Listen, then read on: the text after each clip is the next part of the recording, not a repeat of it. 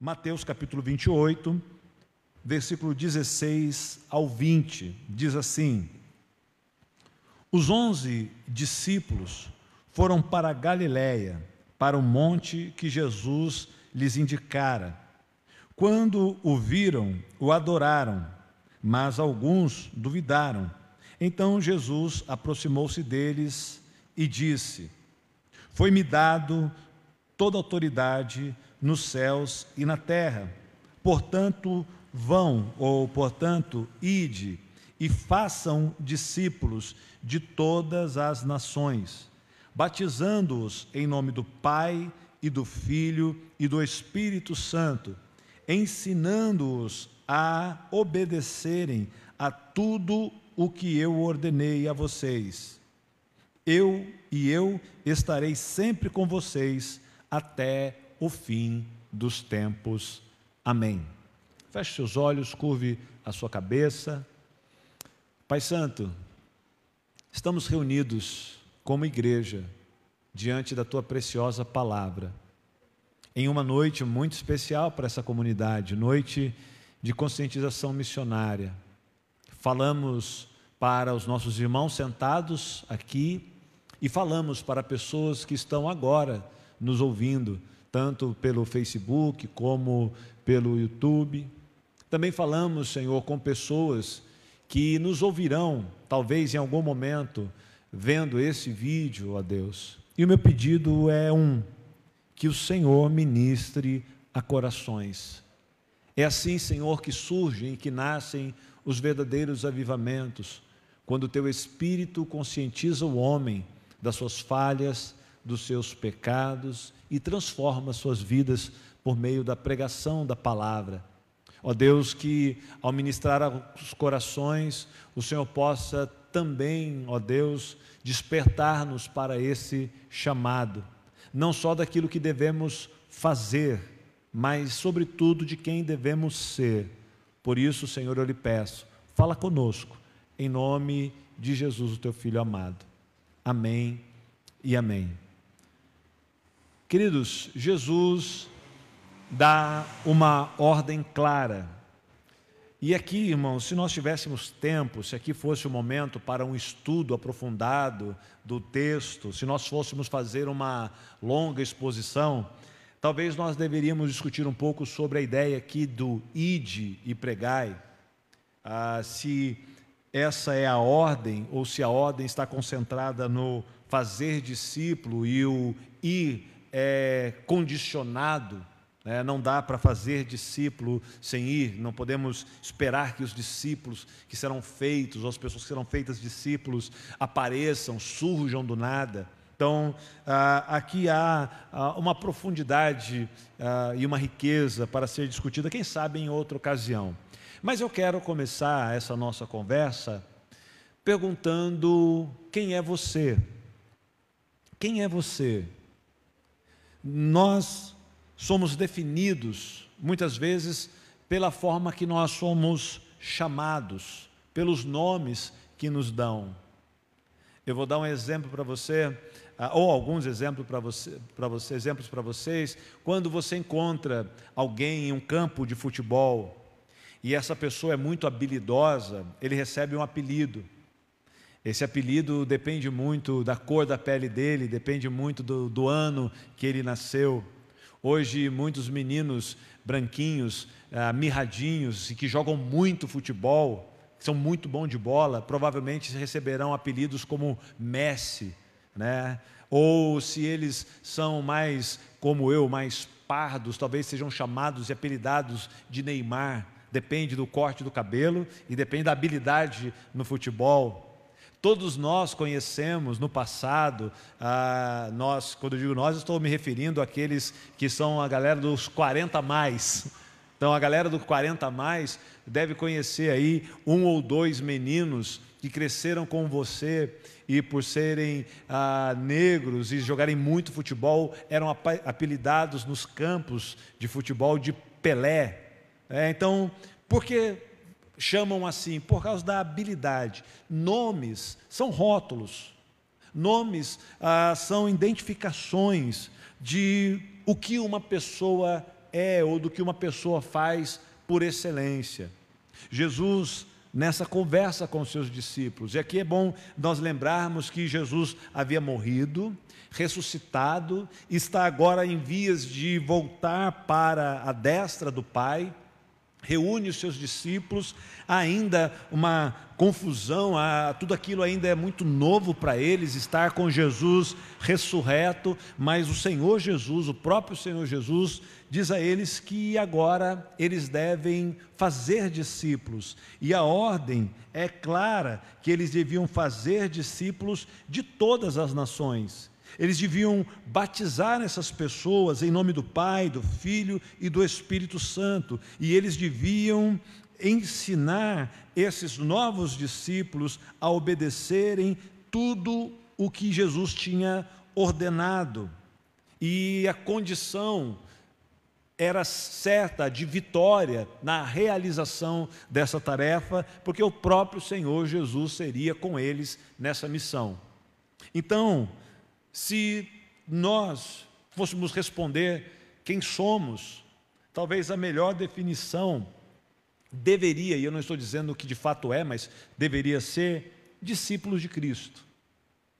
Nós que nos reunimos aqui hoje para ouvir uma pregação, para cantar louvores, ah, evangélicos não nos define. E sim, irmãos, somos evangélicos. Mas há, há muito tipo de evangélico. De forma que quando nós dizemos assim, eu sou evangélico, eu preciso de muita explicação.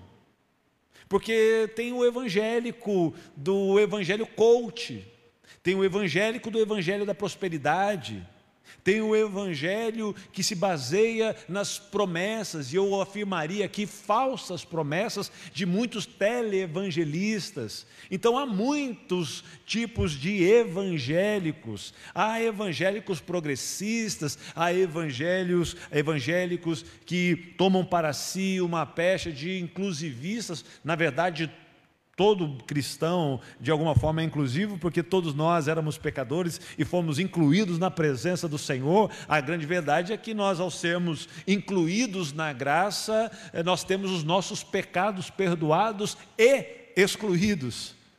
Mas há muita forma, então, quando eu digo assim, sou evangélico, eu preciso de explicação.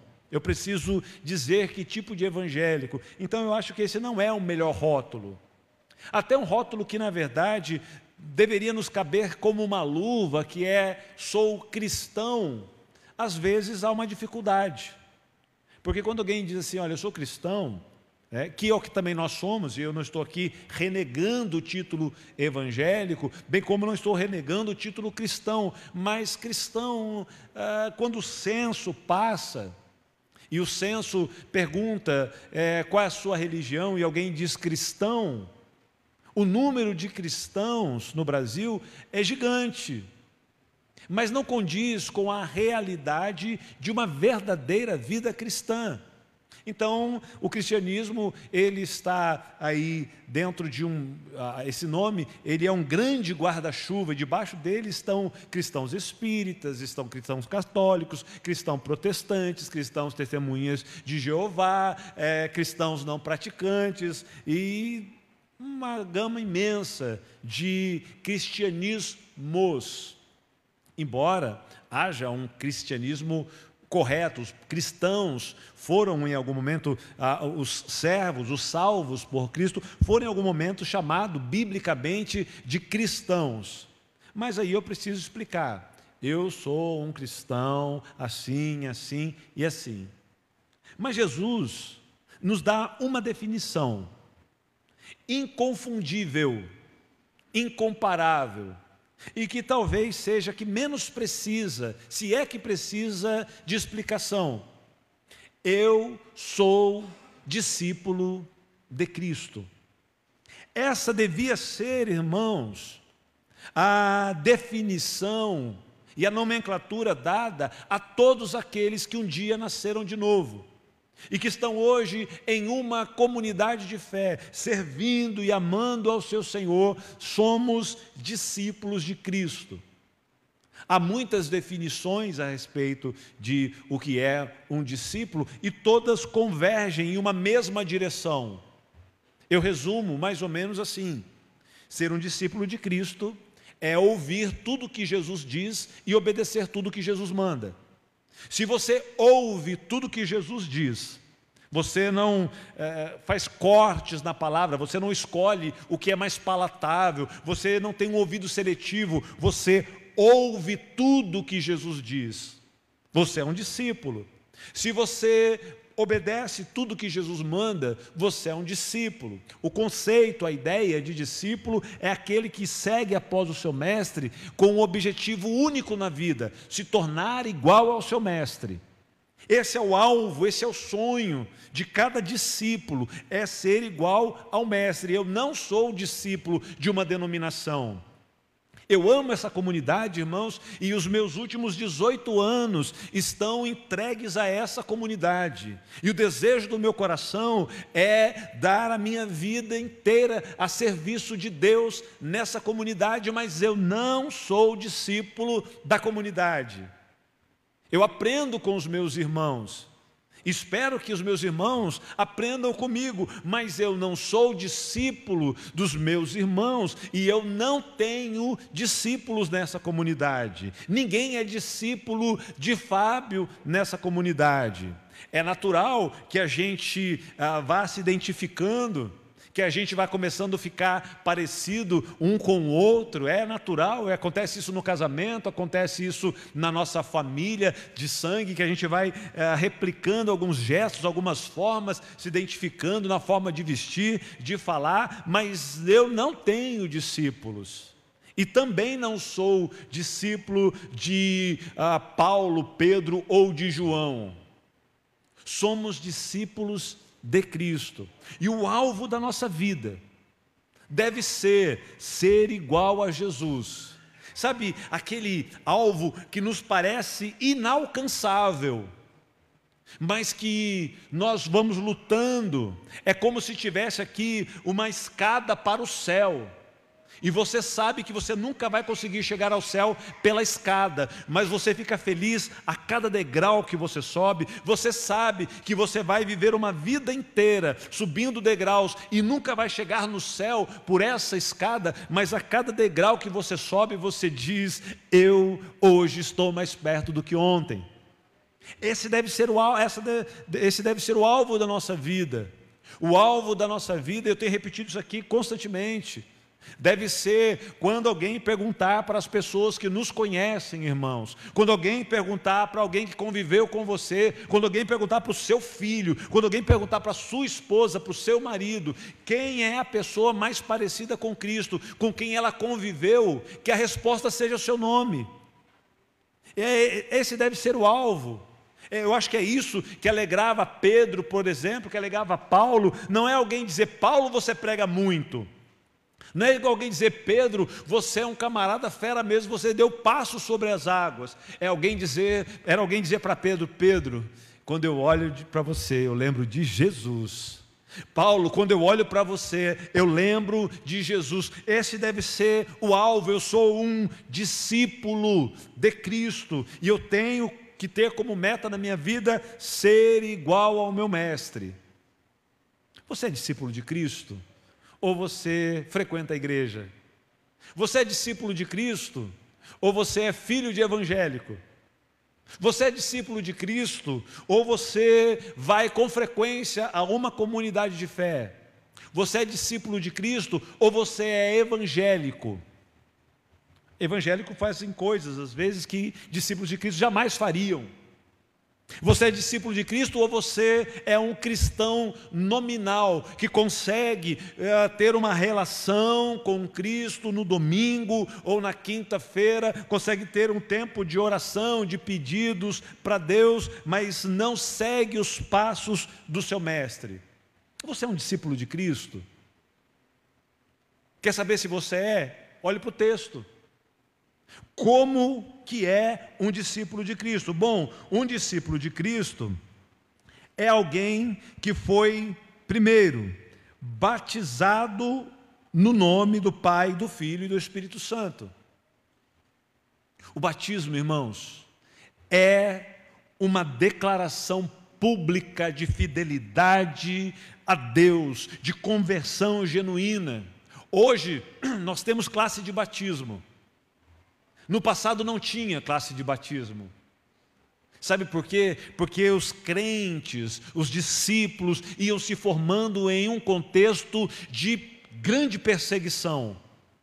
Então só tinha coragem de se batizar publicamente, de fazer um ato, uma declaração pública da sua fé, aquele que verdadeiramente tinha nascido de novo. Uma pessoa que está indo uh, numa reunião com os discípulos de Cristo e que ainda não estava disposta a morrer por Cristo, que não estava disposta a viver ou até morrer por Cristo, não dava um passo como o batismo, porque ao se batizar, isso espalhava a notícia. Fulano fez um ato público, fulano se batizou, e aí ele então era passado, eh, eh, então a partir daquele momento passava-se a persegui-lo, e às vezes o pai, a mãe o abandonavam, e ele perdia ah, benefícios públicos de coisas e tal, coisa e tal, porque se declarou um cristão publicamente. Eu tenho dito nas classes de batismo que eu dou que o batismo é, é como uma cerimônia de casamento.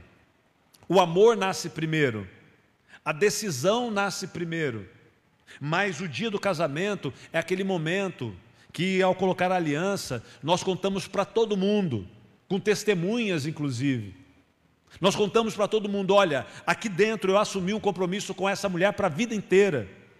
Aqui dentro eu assumi um compromisso com essa mulher para a vida inteira. Aqui dentro existe um amor que me impulsiona a viver com essa mulher a vida inteira abrir mão da vida de solteiro para poder viver uma vida em comum com essa mulher. Eu coloco na minha mão uma aliança para declarar esse compromisso. Eu torno público aquilo que está aqui dentro. Eu deixo todo mundo saber aquilo que aconteceu. O batismo não é o, o, o, casamento não é o amor. O casamento não gera o amor. O casamento não gera a união. O casamento ou a cerimônia do casamento, ela testifica publicamente, é uma declaração pública, é uma confissão pública daquilo que está dentro do coração de um casal. O batismo é essa declaração pública é esse dizer para os amigos, é o dizer para a família, é o dizer para as pessoas que andam com a gente: olha, a partir de agora, eu sou do meu amado e o meu amado é meu. A partir de agora eu assumo uma nova vida. Não me chame para andar como andava antigamente. Não espere de mim que eu volte a ser o que um dia fui, porque a partir de hoje eu assumo um compromisso com o meu Salvador, de que viverei para a glória dele, que serei um discípulo dele, que seguirei os seus passos por todos os dias da minha vida. Em um ato simbólico, essa pessoa é mergulhada para a morte, em um mergulhar nas águas, e ela é retirada das águas como uma declaração de que agora ela é uma nova criatura. Um ato simbólico, sim mas que aponta para aquilo que aconteceu dentro dela quando Cristo a transformou. Então, um, um discípulo de Cristo é alguém radicalmente comprometido com o reino de Deus.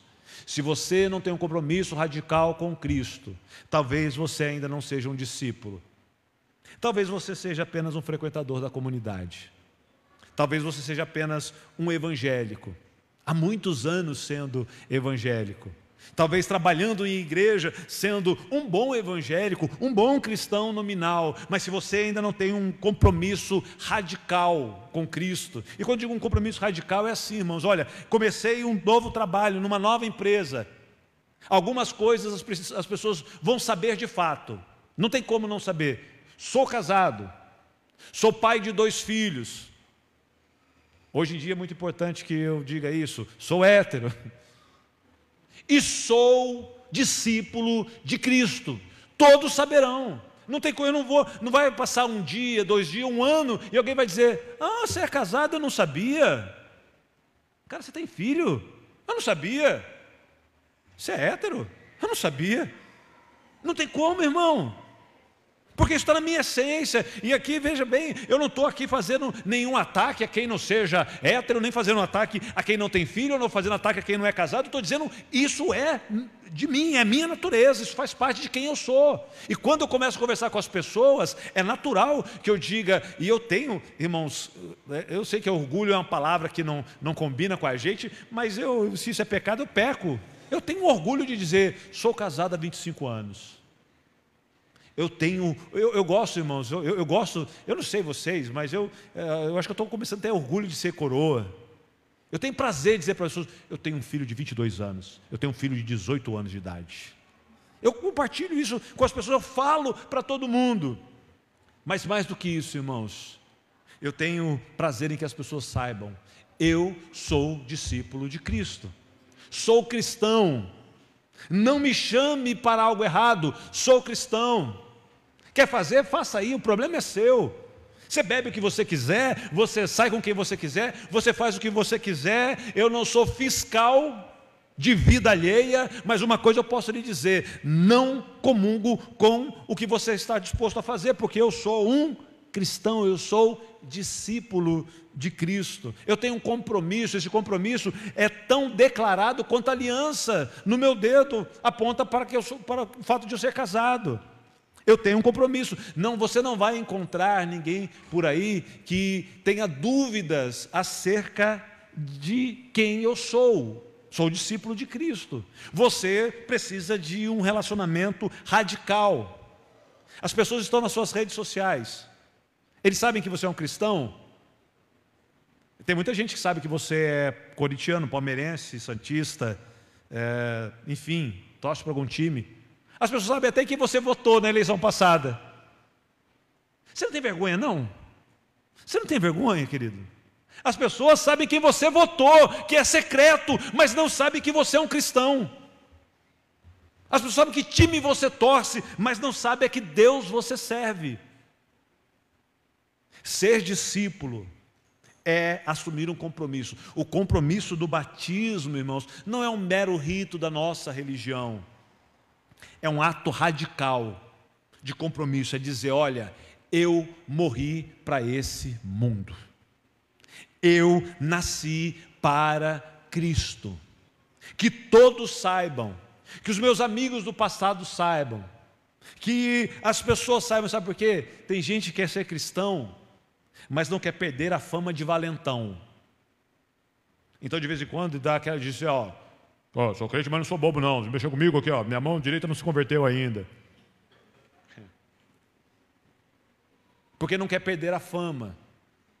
Tem gente que não muda a sua forma de se vestir, de se portar, porque ainda quer ser o Dom Juan, porque ainda quer ser a conquistadora, não quer abrir mão dessa qualificação que tinha no passado. Mas quando nós assumimos um compromisso com Cristo, irmãos, esse compromisso precisa ser radical. Ele é o nosso alvo. Então, que, o que, por onde passa a vida de um, de um discípulo? Passa pelo batismo, por esse compromisso radical. O, um discípulo de Cristo, ele aprende, porque a Bíblia diz que nós devemos ensinar ah, os novos discípulos a obedecerem a tudo o que Jesus ordenou. A palavra de Deus é a nossa regra de fé, irmão. E eu não estou nem aí para o que você pensa. E eu não estou nem aí para o que a sociedade pensa. E eu não estou nem aí nem para o que eu penso. Porque eu não sigo pelo que eu penso. Eu não sigo pelo que a sociedade pensa.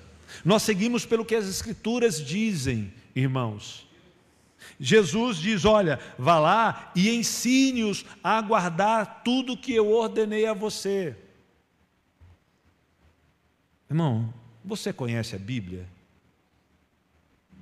Você não tem vergonha de ser discípulo de Cristo e não conhecer a Bíblia? Os discípulos de Karl Marx conhecem o Manifesto Comunista. E você é discípulo de Cristo e não conhece as Escrituras. Os discípulos de Kardec conhecem o Evangelho segundo Allan Kardec. Os discípulos do movimento LGBTQIA, e tal, conhecem a sigla inteira e o entendimento do que isso significa. Você não tem vergonha de não conhecer o que disse Jesus para você? Você não tem vergonha de se alimentar apenas de pequenas porções, aqui de um salmo que traz uma alegria para o coração, ou quando está triste, procurar lá no Google versículos sobre tristeza e ler. Porque os discípulos de Cristo conhecem as Escrituras.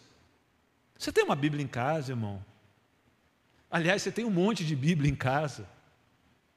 Alguns de nós temos acesso à Bíblia de estudo, a Bíblia de estudo do jovem, do adolescente, a Bíblia da vovó. Nós criamos agora o ministério, estamos criando o ministério é, 60 mais. Daqui a pouco vamos inventar a Bíblia de estudo 60 mais, se é que já não existe. Deve ter existido, já deve existir.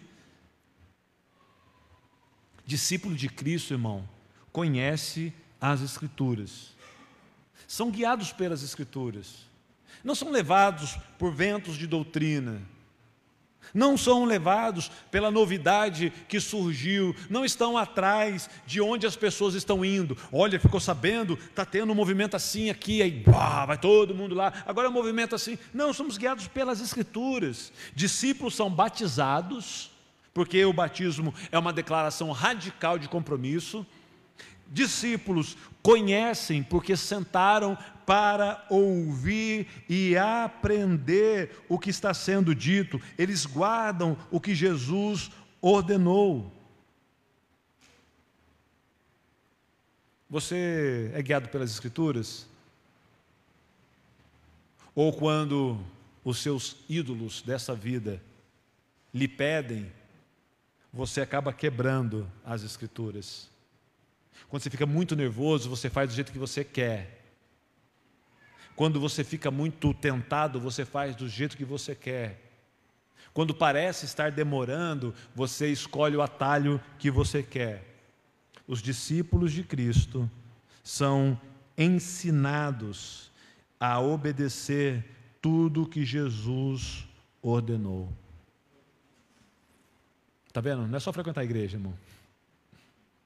Não é só ser evangélico. Evangélico vai para o carnaval, irmão. Discípulo de Cristo, não. Pastor, evangélico pode se embriagar? Evangélico pode, discípulo de Cristo, não. E trocar a mulher de 50 por duas de 20? Ou trocar o marido de 50 por dois de 20? Evangélico às vezes faz isso. Evangélico pode se engalfinhar em redes sociais? Não pode, né? Mas faz. Discípulo jamais. Por quê? Porque discípulo é guiado pelas Escrituras. E como é que é um discípulo adolescente? Ele se veste como adolescente, ele anda como adolescente, mas ele segue a Jesus.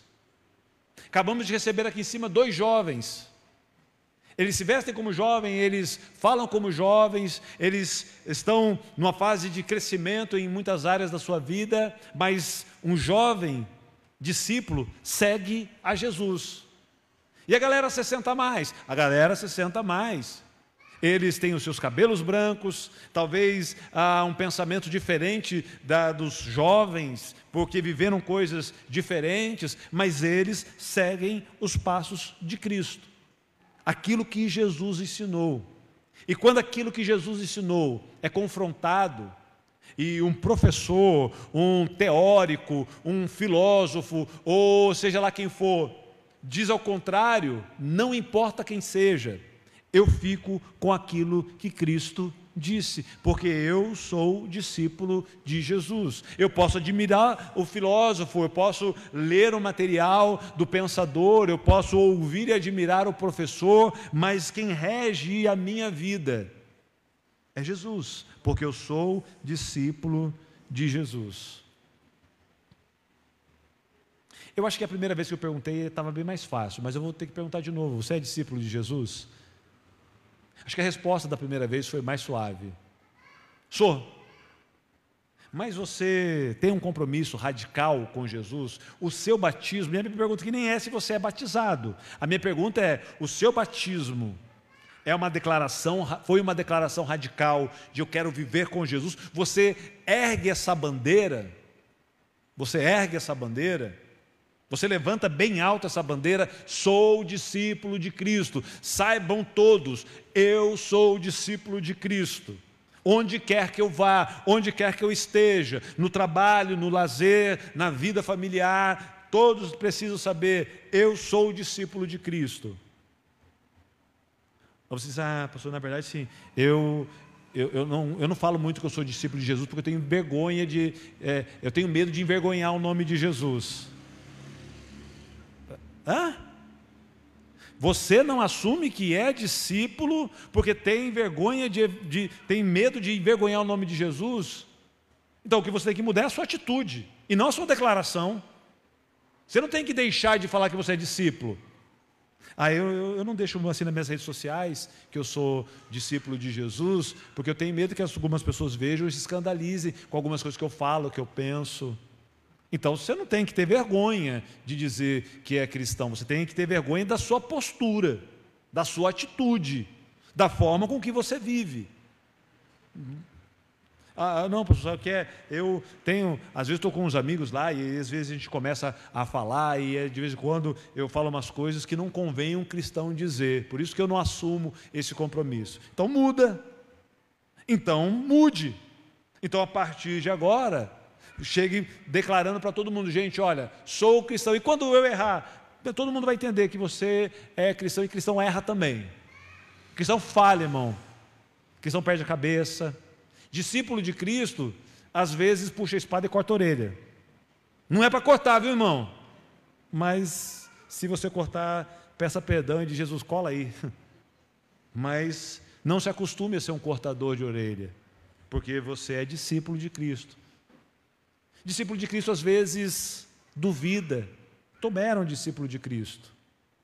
Discípulo de Cristo às vezes fraqueja. E, Paulo, e Pedro deu uma vacilada e negou a Cristo.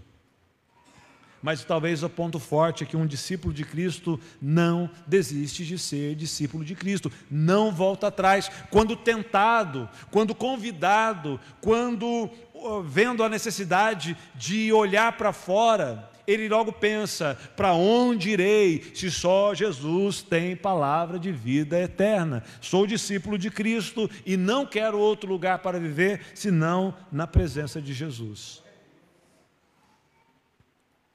Você é discípulo de Cristo?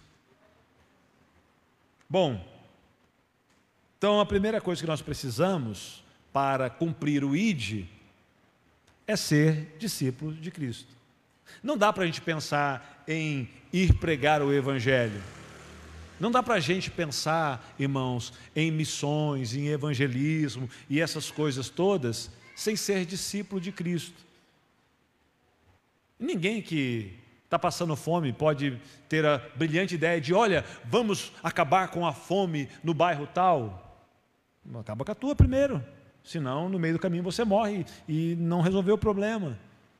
Ninguém que tenha sede pode dizer: olha, vamos distribuir água. Bebe água primeiro você, porque se você não beber, você não vai conseguir ajudar. Ou quem entre nós, não sabendo nadar, pula no oceano para salvar alguém que está morrendo afogado, se você não sabe nadar? Certamente morre você e a pessoa que você pensou em salvar. Então a, Jesus se reúne aqui com os seus discípulos. E para os seus discípulos ele diz: Todo poder, toda autoridade me foi dada no céu e na terra. O que Jesus está dizendo aqui é o seguinte: olha, eu vim para isso, cumpri a minha missão, estou de posse de toda autoridade que tinha antes de encarnar, autoridade que sempre foi de Cristo antes da fundação do mundo, e agora de posse dessa autoridade e com mais autoridade no que diz respeito ao homem que havia pecado, agora ele paga o pecado do homem, ele diz: todo poder me foi dado. E ele agora vai dar autoridade aos discípulos, para que esses discípulos usem da autoridade que foi dada a Jesus para uma grande comissão. E então ele diz: portanto, vão. Veja, a ordem imperativa aqui, irmãos, é façam discípulos. Mas Jesus sabe, e todos nós sabemos, que se, se os discípulos de Cristo que ouviram aquilo, eles se empolgassem com a glória e com a presença de Jesus no meio deles, eles não fariam discípulos. Jesus diz: Olha, eu quero que vocês façam discípulos. Aquilo que vocês receberam. Na Bíblia, nós vamos encontrar os discípulos fazendo perguntas do tipo: Mostra-nos o Pai. Perguntas do tipo: Senhor, como é que se ora? Ensina-nos a orar. Mas Jesus dá uma ordem aqui e eles não perguntam. A ordem é: façam discípulos. Por que, que você acha que os discípulos não perguntam, Senhor, como fazer discípulo? Sabe por que eles não perguntam? Porque a resposta está neles. Eles foram feitos discípulos. E como é que eles foram feitos discípulos? Jesus chegou até eles e disse: Me segue.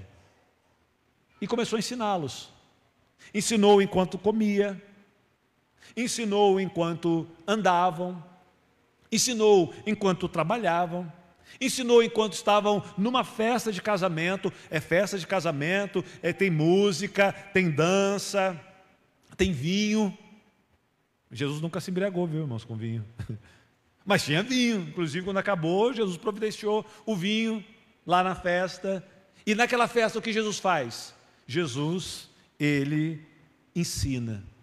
Jesus vai orar, o que, que Jesus faz? Ensina.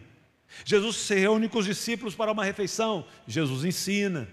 Jesus tira uma folga com os discípulos.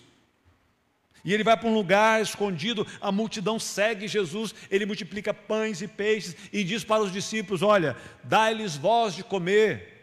O que, que Jesus está fazendo? Ensinando. Então, como é que faz discípulo? Se faz discípulo sendo discípulo e vivendo o seu discipulado e transbordando Cristo para o outro que você está ensinando a ser discípulo de Cristo. Então é assim, não é. Ah, veja bem, irmãos, entregaram o folheto, e o Pedro acho que falou isso. Ah, entregaram o folheto, ah, fazer uma postagem, tudo isso são passos evangelísticos importantíssimos. Mas fazer discípulo se dá na vida. Quando é que uma pessoa vai querer conhecer a Cristo? Quando Cristo for manifesto na vida de alguém que ela conhece. Quando você transmitir Cristo com as suas palavras e com as suas vidas, quando Cristo for visto no corpo dele, que é a igreja, as pessoas conhecerão que Jesus é verdadeiro, é genuíno. Nós falamos, nós vivemos. Então eles não perguntam para Jesus como é que faz discípulos, Jesus, porque eles foram feitos discípulos. E como é que eles foram feitos discípulos? Transfusão de vida. Jesus transmitindo vida para eles. Olha como ele ora, olha como ele fala com o Pai, olha como ele tem comunhão com o Pai. E aí então Pedro se torna um discípulo. E que Pedro vai fazer a partir daquele momento? Vai viver Cristo e anunciar Cristo. E as pessoas que veem Pedro falando, dizem: ele conhece Cristo, olha como ele ama Cristo, olha como ele vive Cristo. Ele não frequenta um lugar que Cristo frequenta no domingo. Ele não ouve palestras a respeito de Cristo. Ele não está procurando Jesus como um meio de prosperar na vida. Jesus não é para ele um gerente de banco ou um orientador de investimento. Jesus é Senhor da vida dele. Olha como ele se relaciona com Cristo, olha como ele ama Cristo, olha como ele fala com paixão de Cristo, olha como ele pensa em Cristo, olha como ele vive Cristo. E à medida que ele vai fazendo isso, ele vai gerando isso em outros, formando outros discípulos de Cristo. Então a primeira coisa que nós precisamos, nós precisamos ser discípulos. Para poder fazer discípulos, nós precisamos ser discípulos. Você é discípulo? Se você é discípulo, você recebeu uma ordem direta do Mestre. Agora, vá e faça discípulo. Aí a gente pensa assim: ah, pastor, então quer dizer que eu tenho que ir para a África? Quer dizer que eu tenho que ir para algum lugar porque Jesus deu uma ordem de ir? Não, irmão, nós entendemos um pouco enviesado. Deus não deu uma ordem de ir, Deus deu uma ordem de fazer. Ir é parte. Aqui o imperativo e a ordem está focada no fazer discípulo. Eu vou te dar um exemplo, é como se alguém tivesse dito assim: portanto, pegue o copo e beba água. Aí disse: Olha, eu recebi uma ordem. Qual é a ordem? Pegar copo. Não. A ordem é beber água. É que sem o copo você não vai beber água. Então você precisa do copo para beber água. Ou como se eu dissesse assim para o meu filho: Filho, por favor, vá até a padaria e busque pão. Se meu filho vai até a padaria e fica lá parado, ele não cumpriu minha ordem. Porque a ordem é buscar pão, é que para pegar o pão é necessário ir à padaria. Então a ordem não é vá à padaria, a ordem é compre pão. Se tivesse pão, é, sei lá, na portaria do meu prédio, ele não precisaria até a padaria.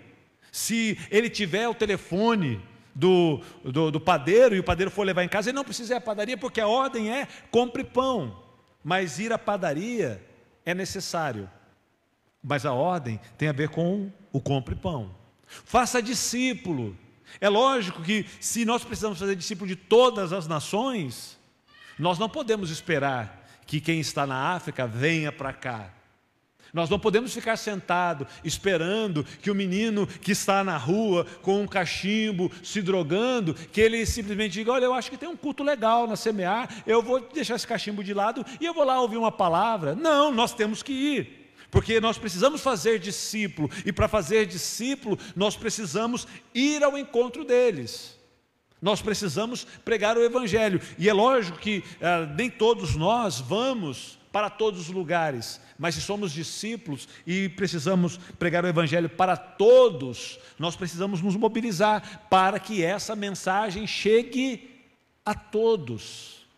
Discípulo, irmão, faz discípulo. Discípulo de Cristo leva outros a se tornarem discípulos de Cristo. Não é dizer, olha, pronto, recebe aqui esse folheto, está evangelizado. Agora já não é mais responsabilidade minha. Não, nós devemos encarnar como Jesus encarnou. Jesus disse, irmãos, e ele foi bem claro: assim como o Pai me enviou, assim eu vos envio. Por acaso Jesus veio até você, te deu um folheto e área? Jesus por acaso passou por você e disse: Olha, eu te amo. Jesus por acaso passou por você num bloquinho de carnaval cantando música evangélica e disse: Olha, agora eu troquei o balancê, balancê por o Jesus quer salvar você, agora está evangelizado. Não. E tudo bem, irmãos, folheto. É, não, nem tudo bem também, né? Algumas coisas bem. Folheto, postagem, uma frase, uma faixa, contribui, contribui, faz parte de um processo de evangelização, mas é mais do que isso. É insistir, é bater até que a porta se abra, é orar insistentemente, é, é voltar lá depois do segundo, terceiro e o décimo não. Eu sou fruto, irmãos, de insistência. Alguém orou por mim, orou, orou, convidou, convidou, convidou, convidou e não desistiu. Então nós somos chamados para fazer discípulo, ensinar a eles a importância de uma conversão radical, de um batismo, de um compromisso e ensiná-los a guardar. Só quem assumiu um compromisso radical, só quem aprendeu, pode agora cumprir o que normalmente é chamado de ide de Jesus. Pregar o evangelho a toda criatura. Fazer discípulos, batizando-os em nome do Pai, do Filho e do Espírito Santo. E eu termino aqui dizendo que essa não é uma missão para o esquadrão de elite de Jesus. Aliás, eu preciso até dizer para você uma coisa: Jesus não tem um esquadrão de elite, irmão. Sabe como é que Deus faz quando Ele quer fazer alguma coisa? Ele pega um moleque, ele vai lá e diz para esse moleque: O que você quer ser? Aí o moleque está pensando em ser hippie e vender artesanato na vida, fumando maconha. Aí Jesus diz: Vai lá e diz: Não, eu vou fazer de você pastor. Ele não tem esquadrão de elite. Ele não olha e diz assim, olha, eu vou escolher você, porque afinal de contas, você, olha, o reino está precisando de você. Eu não sei o que vai ser do meu reino se não for você. Não, ele vai lá e diz que esse camarada é Pedro. Pedro o que é? Um pescador, é um camarada meio durão, ele não é um camarada de uma formação excelente. Né? E Deus vai lá e pega um Pedro e usa. Eu dei para alguns líderes de ministério aqui um livro do D.L. Moody, um homem, irmãos, que ganhou centenas de almas para Jesus. E esse camarada era um indouto. Aí a gente tem na galeria dos heróis da fé homens como George Whitfield, um camarada inteligentíssimo, na sua época, um homem brilhante, John Wesley, uma mente brilhante também, um homem da, das universidades e tal. Mas a gente tem também sapateiros. Quanto servente de pedreiro, irmãos, com quase nenhum ensino eu conheci homens que Deus usava para tocar profundamente o coração. Eu disse aqui, eu trabalhei numa empresa durante alguns meses, e as pessoas, eu percebi que na hora do, do, do almoço as pessoas desapareciam. Muitos eh, chefes, eu vi eles entrando num lugar e sumiam assim atrás da, de, de, um dos prédios da empresa, e eu fiquei curioso, eu procurei saber, sabe o que era? Era o irmãozinho que trabalhava na limpeza da empresa. Falava tudo errado Abra sua briba. Jesus vai voltar e nós vai para o céu. Mas esse homem, irmãos, ele tinha uma graça de Deus na vida dele. Tinha algo especial na vida daquele homem que ele falava e conseguia comunicar o amor de Deus e a graça de Deus a outras pessoas. Não era o seu estudo, não era a sua teologia, era a graça de Deus sobre a vida dele. Sabe o que acontecia? Ele era discípulo de Cristo. Ele não teve a oportunidade de estudar, como a maior parte de nós. Ele não teve a oportunidade de aperfeiçoar o seu português. Mas uma coisa ele pôde fazer e ele decidiu fazer: eu serei discípulo de Cristo. E quantas pessoas foram a Cristo por causa daquele irmão. Sabe por quê? Porque ele era discípulo de Jesus. E como discípulo de Jesus, ele entendeu que a missão dele era fazer outros discípulos. E quando chega ao conhecimento de um discípulo, irmãos, que tem uma cidade, que não tem ninguém lá fazendo discípulo, sabe o que esse discípulo tem que fazer? Nós vamos enviar um de nós para lá. Nós vamos para aquela cidade, porque Jesus mandou. Jesus mandou nós fazermos discípulos de todos os lugares. Se tem um lugar em algum país, em alguma cidade, em algum canto dessa terra, se tem alguém que ainda não é discípulo, nós vamos nos juntar como igreja Vamos fazer, chama como você quiser, irmão. Você não gosta de falar, não, não gosta de, de, de, de dízimo, de oferta? Chama de rateio, chama de vaquinha, chama do que você quiser, mas faz alguma coisa, pelo amor de Deus. Faz, junta um grupo de discípulos e diz: olha, a missão é nossa. E tem alguém lá que ainda não ouviu. Se a pessoa estiver do seu lado, se for na sua escola, vai você estiver na sua rua, vai você. Está no, no, no meio que você vive, seja o enviado você. Está num lugar que você não tem acesso, Procura a igreja. A igreja é o ajuntamento de discípulos de Cristo. Traga a proposta. Igreja tem um lugar com muita dificuldade de discípulos serem feitos lá. Vamos nos unir, vamos mandar alguém para lá e vamos ajudá-lo a fazer discípulos, porque essa é a missão da igreja. Vamos batizar lá, vamos ensinar lá a guardar tudo o que Jesus disse. Essa é a nossa missão, irmãos. É isso que nós fomos chamados para ser e para fazer. Nós fomos chamados para ser e para fazer discípulos. A ordem é essa: ser e fazer. Se você é discípulo, você tem que fazer discípulo. Não é um pedido, não é algo do tipo, olha, sobrar tempo. Hoje pela manhã, eu não sei qual das meninas, ah, a Aninha falou sobre priorizar, irmão. Não, foi a Aninha, não foi o Mateus que pregou, ele disse, ele, eu achei muito bacana. Ele falou a diferença entre prioridade e exclusividade. E eu fiquei ali pensando, é isso aí. A gente entendeu errado.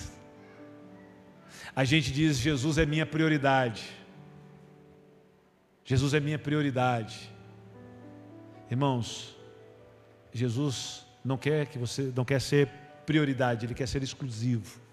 E você não deve ser uh, visto para Jesus, não é visto, você não é visto por Jesus como prioridade, você é visto como exclusividade, você é povo exclusivo do Senhor.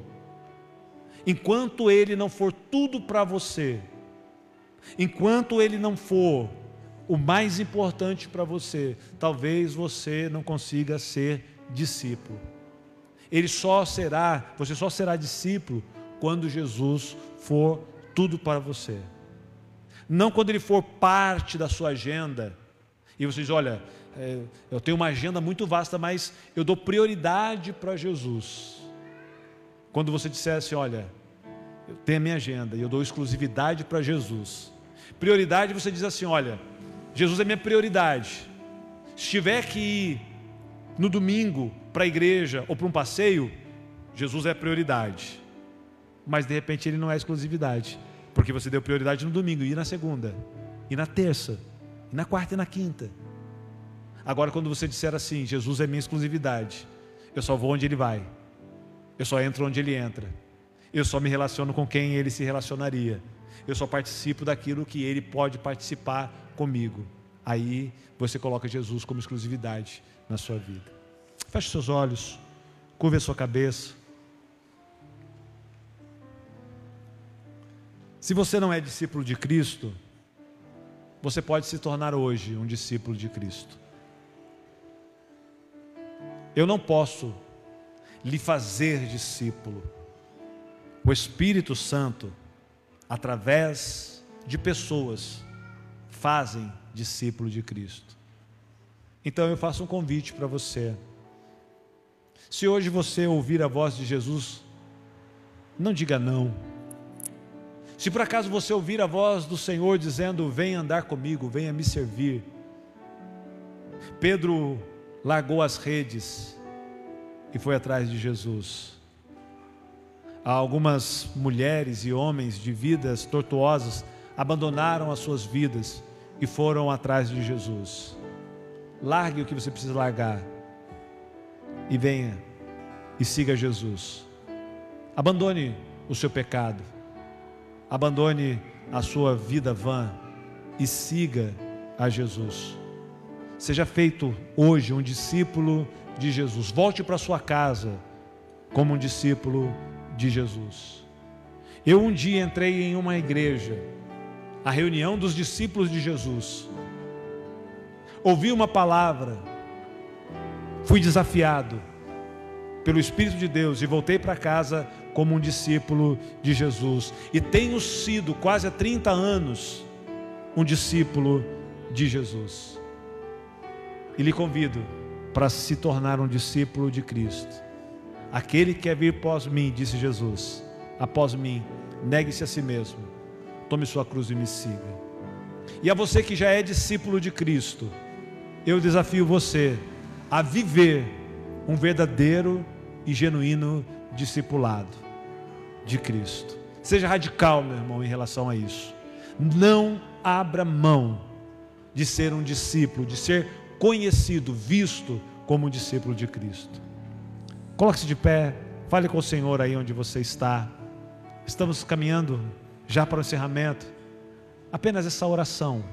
Faça aí com o Senhor aí onde você está. Enquanto os nossos irmãos cantam um trecho dessa canção, faça a sua oração. Quem sabe entregando a sua vida para ser um discípulo, quem sabe você que já é um discípulo, se entregando para um compromisso de um verdadeiro caminhar com Cristo. Que Deus ministre isso ao seu coração e que algo especial aconteça na sua vida. No nome de Jesus. Fale com o Senhor aí onde você está.